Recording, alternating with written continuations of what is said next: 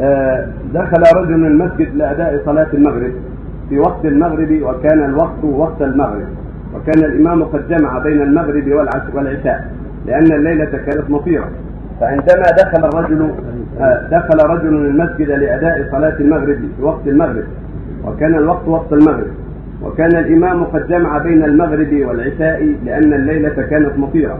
فعندما دخل الرجل وجد الإمام قد شرع في صلاة العشاء وهو أي الرجل لا يعلم بذلك فدخل معه بنية صلاة المغرب حتى أكمل الإمام الصلاة وظن الرجل أن الإمام سهى دونه آه، لأنه يظن أنها صلاة المغرب فما حكم صلاة الرجل؟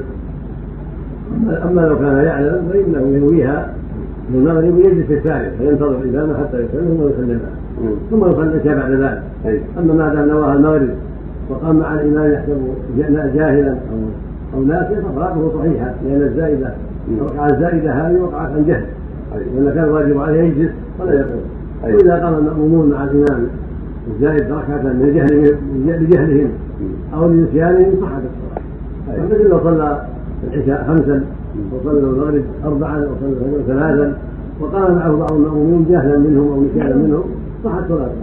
لكن الواجب عليه ولا يقوم معه في الزيادة يجلسون فإذا سلم سلموا معه. مع التنبيه على أن السهو هذا الواجب عليه. سماحة شيخي لقد قدر لي مراجعة المستشفى التخصصي ورأيت ما يخرج أو ما يجرح قلب المؤمن. قد رأيت المرأة السافرة جالسة جنب الرجل في مكان الاستقبال والضحك متبادل بينهما. وكذلك يجعل في كل مكان يلتقي فيه الرجل بالمرأة.